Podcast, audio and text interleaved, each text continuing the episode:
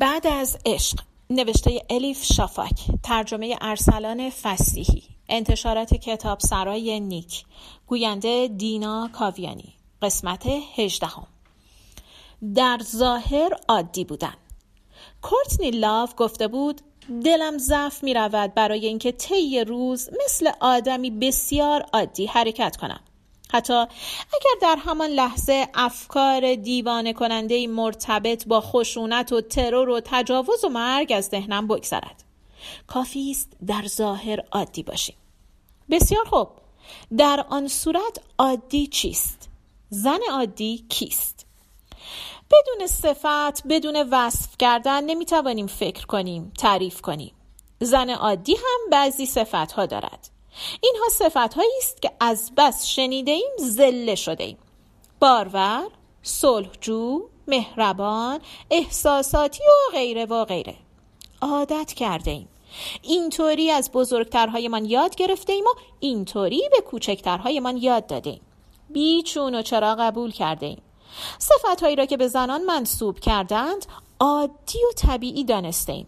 در صورتی که چه مقدار از اینها ذاتی است و چه مقدار اکتسابی. یعنی دخترها احساساتی یا بارور به دنیا میآیند یا اینکه جامعه و خانواده و فرهنگ اینطور بارشان میآورد مدام. هر صفتی که به کار می‌بریم در اصل انعکاسی است در آینه. همانطور که دست راست در آینه سمت چپ قرار می گیرد هر صفتی هم برابر نهاده ای دارد که درست در نقطه مقابلش قرار دارد. شاید صفت ها را نیز مثل همه حیوانات و گیاهان و انسانهای روی زمین روزگاری حضرت نوح دست چین کرده آنها هم زوج زوج سوار کشتی نوح شدند. امروز هر صفتی یک همسر دارد. به همین سبب همیشه به واسطه دوگانگی هاست که می اندیشیم معلوم نیست چرا جهت منفی این دوگانگی ها را با زنانگی و جهت مثبتش را با مردانگی همزاد میپنداریم. هستی یکی برای توضیح دادن و مشروعیت بخشیدن به هستی دیگری استفاده می شود مثلا وقتی زنها را ضعیف بدانیم قوی بودن مردها را راحت تر میپذیریم. همینطور وقتی نیرو و قدرت را خاص مردها یا مردانگی فرض کنیم این گمان که زنها ضعیف و شکننده اند راحت تر جا میافتد. نیمه هر دوگانگی به درد آن می‌خورد که محق بودن نیمه دیگر را اثبات کند. نقش های جنسیتی اغلب بر پایه این نوع دوگانگی ها بنا می شود. این هم چند نمونه از فهرست مذکور و مضموم مرد فعال زن منفعل. مرد تمدن زن طبیعت. مرد روز زن شب. مرد منطقی زن احساساتی. مرد خردورز زن ناخردورز. مرد مغز زن بدن. مرد عمودی زن افقی. مرد حرکت زن رکود. مرد کننده زن شونده. مرد سوژه زن ابژه. مرد لگوس زن پاتوس. پس زن بودن به خودی خود منفعل بودن ناخرد ورزی و احساساتی بودن را به همراه دارد. زنها را همیشه با این صفت ها توضیح می دهند و درک می کنند عجیب این است که زنها هم وقتی به آینه نگاه می کنند خود را با این صفات می بینند حتی رابطه ای که با خود برقرار می کنیم با واسطه است.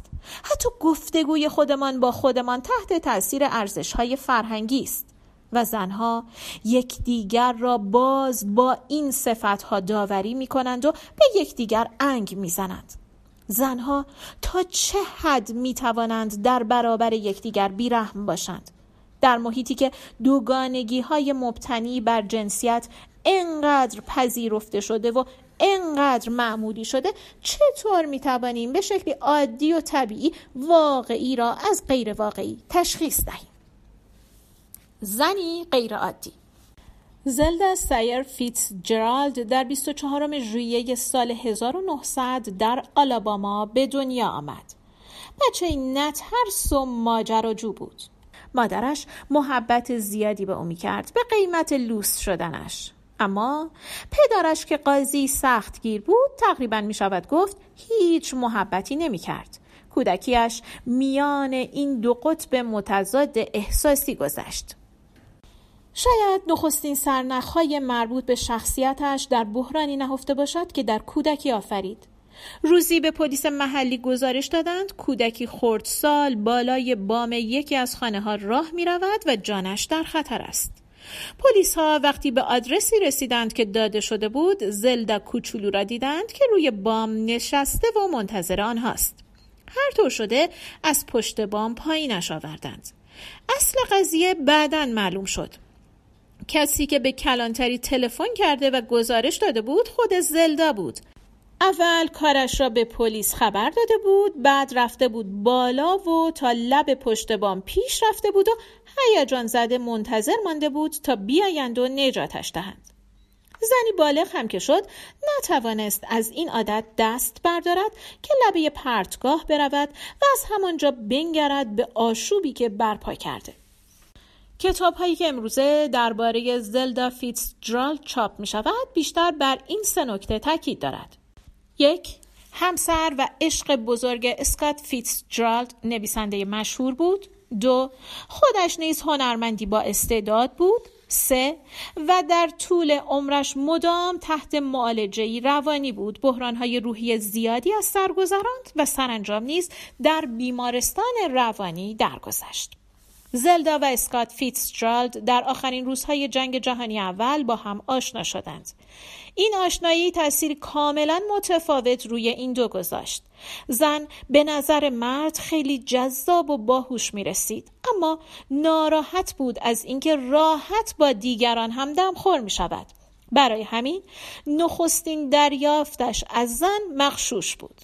زن اما تحت تاثیر کاریزما و شخصیت و از همه بیشتر استعداد نویسندگی مرد قرار گرفت زلدا جرالد از آن زنهایی بود که برای وابسته شدن به مردی نخست باید مغز مرد توجهشان را جلب کند در سال 1920 ازدواج کردند. یکدیگر را خیلی دوست داشتند اما از همان ابتدا هم دیگر را به چشم رقیب می‌دیدند. در طول زندگی مشترکشان مدام دعوا و مرافعه داشتند. علاوه بر اینها هر دو الکلی بودند. رفته رفته تحت تاثیر الکل دعواهایشان شدیدتر و دلخوریهایشان بیشتر شد. الکل سیگار مهمانی های آنچنانی. به همهشان وابسته بودند اما شاید بزرگترین وابستگیشان عشقشان بود. زلدا و اسکات فیتزجرالد زوجی بودند که به یکدیگر صدمه می‌زدند اما به هر قیمتی که شده از یکدیگر دست نمی شستند. بدتر از همه اینکه نقطه ضعف های همدیگر را می‌دانستند و درست از همانجا به یکدیگر صدمه می‌زدند. خشونت جسمی و کلامی جزء همیشگی زندگیشان شده بود. از یک طرف داد و فریاد کنند جر و بحث می کردند از طرف دیگر می پریدند پشت فرمان و با سرعت زیاد در پیچ های خطرناک رانندگی می کردند انگار که بخواهند هم خودشان را بکشند هم رابطهشان را. از آنجا که هم خلاق و مشهور بودند و هم زوجی چنین ویرانگر و دعوایی بودند روی چشم مطبوعات جا داشتند. سوژه های کمیاب. روزنامه های آمریکا مدام درباره عشق و دعواهایشان می نوشتند بیشتر وقتها هم خبرهای دروغ و اشتباه. در سالهای بعدی اسکات فیتزجرالد کتابهای بسیار موفقی نوشت و بر شهرتش افزود. نکته قابل توجه این است که در شخصیت پردازی و داستانهایی که روایت می کرد الهام زیادی از زلدا می گرفت. بعضی شخصیتهایش درست مثل زلدا حرف می زدند. این وضعیت رفته رفته از الهام گرفتن گذشت و شد دزدی فکر و حتی گاه دزدی اثر. زلدا فیتزجرالد با حرفای نیمه شوخی و نیمی درد دل تعریف می کرد که یادداشت‌های روزانهاش را چطور بعدا در داستانهای شوهرش می بیند. پاراگراف پاراگراف. اما باز هم اسکات فیتزجرالد ادامه داد به از روی دست زنش نوشتن. زلدا هم رضایت داد به اینکه شوهرش از روی دستش بنویسد.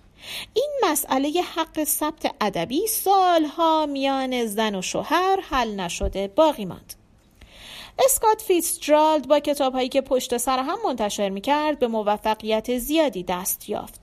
دور برش پر بود از زنهای شیفتش و منتقدان و روزنامه نگارانی که آماده تایید موفقیت هایش بودند. اما هیچ جوری خوشبخت نمی‌شد. رفته رفته مصرف الکلش بالا رفت. وقتهایی که چیزی نمی نوشت تا صبح می خورد و بیشتر وقتها در گوشه ولو افتاده بود. زلدا هم اگر بیشتر از او بدبخت نبود کمتر هم نبود به درد هم نمیخوردند کمکی به یکدیگر نمی‌کردند اما آخر سر باز جز همدیگر کسی را نمیافتند دوستی اسکات فیتزجرالد با ارنست همینگوی که در این دوره به اوج خودش رسید یکی از موضوعاتی است که مورخان ادبیات دربارش بسیار کنجکاوند. این دو نویسنده بزرگ مدتی مثل دو قلوهای به هم چسبیده بودند. با هم میخوردند و با هم ولو می‌شدند. زلدا اما از این دوست جدید شوهرش خوشش نمی آمد. به نظرش همین فکر قلچماق می آمد. فکر می کرد درباره زنها بیش از اندازه پیش داوری دارد. فکر می کرد خودخواه به تمام مناست. معتقد بود رفاقت با همچو آدمی برای شوهرش خوب نیست. شاید هم حق داشته. چنانکه بعدها میانه این دو دوست به هم خورد دوستیشان زخم برداشت البته حسود بودن زلدا فیتزجرالد هم ورد زبانها بود. در بحرانهای حسادت گوناگون لباسهایش را سوزاند وسایلش را خرد خاک شیر کرد زمین و زمان را به هم ریخت. حتی در مهمانی جواهرات خودش و سایر مهمانها را در قابلمه آب جوش ریخت و می‌خواست سوپ جواهر درست کند. عصبانی که می‌شد دیگر چیزی جلو درش نبود. شبی چون شوهرش به جای او به آیزا دورا دانکن رقصنده مشهور توجه نشان می‌داد خودش را جلوی چشم همه از پلکان مرمری خانه اربابی که در آن شام میخوردند به پایین پرت کرد و زخمی شد. از زمین بلندش که کردند سر تا پا خونی بود. صاحب دختری شدند. اما این نوزاد هم با آنکه هر دو خیلی دوستش داشتند نه توانست سرعت زندگیشان را کم کند و نه روابطشان را نرم و ملایم. در سالهای بعدی زندگی مشترکشان زلدا فیتزجرالد همیشه در پی زمینه استعداد و توانایی متفاوت با شوهرش در پی سرگرمی مستقل برای خودش گشت.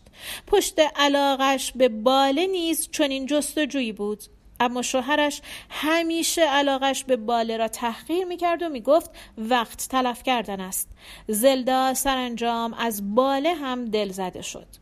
رفته رفته به وقتی که شوهرش به نوشتن اختصاص می‌داد حسادت می‌کرد. اسکات مشغول نوشتن که بود مرتب حواسش را پرت می‌کرد یا در کارش دخالت می‌کرد. چنان شد که دیگر زیر یک سقف نمی‌توانستند بمانند. اما اسکات فیتزجرالد مصمم بود هر جور شده زنش را در خانه نگه دارد. میترسید پایش را از خانه که بیرون بگذارد معشوقی برای خود پیدا کند. زلدا فیتزجرالد در سال 1930 پس از بحرانهای روحی طولانی با این تشخیص که شیزوفرنی دارد به بیمارستان منتقل شد. سرنوشت این بود که 18 سال باقی مانده عمرش را مدام با معالجات روانی سپری کند. جنبه عجیب قضیه این است که بودن در بیمارستان انگار باعث شده بود خلاقیتش دوباره تکانی بخورد.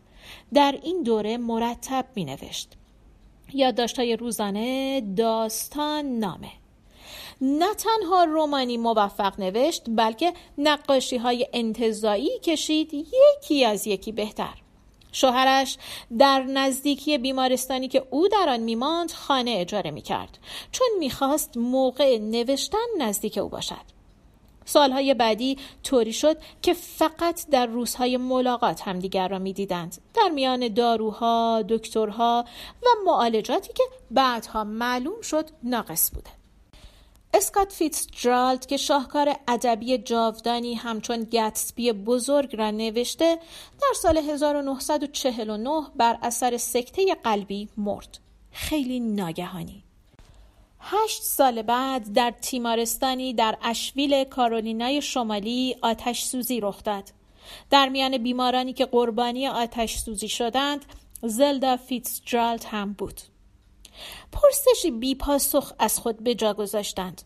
اگر این همه با همدیگر دعوا و مرافعه و جر و بحث نمی کردند هر دو بیشتر عمر نمی کردند و آثار بیشتری نمی نوشتند؟ زلدا فیتز جرالد زنی عادی نبود. اگر بود اگر می توانست باشد آیا امروز مورخان ادبیات و هنر از او به نحوی بهتر یاد نمی کردند؟ آیا آثاری بیشتر و به لحاظ کیفی بهتر از خود به جا نمیگذاشت؟ شاید هم درست برعکس. هم زلدا و هم اسکات فیتزجرالد چون یکدیگر و خودشان را انقدر اذیت می کردند چون زندگی مشترکشان عادی نبود توانستند بنویسند توانستند زندگی کنند تا آخرین نقطه‌ای که می توانستند پایان قسمت هجدهم.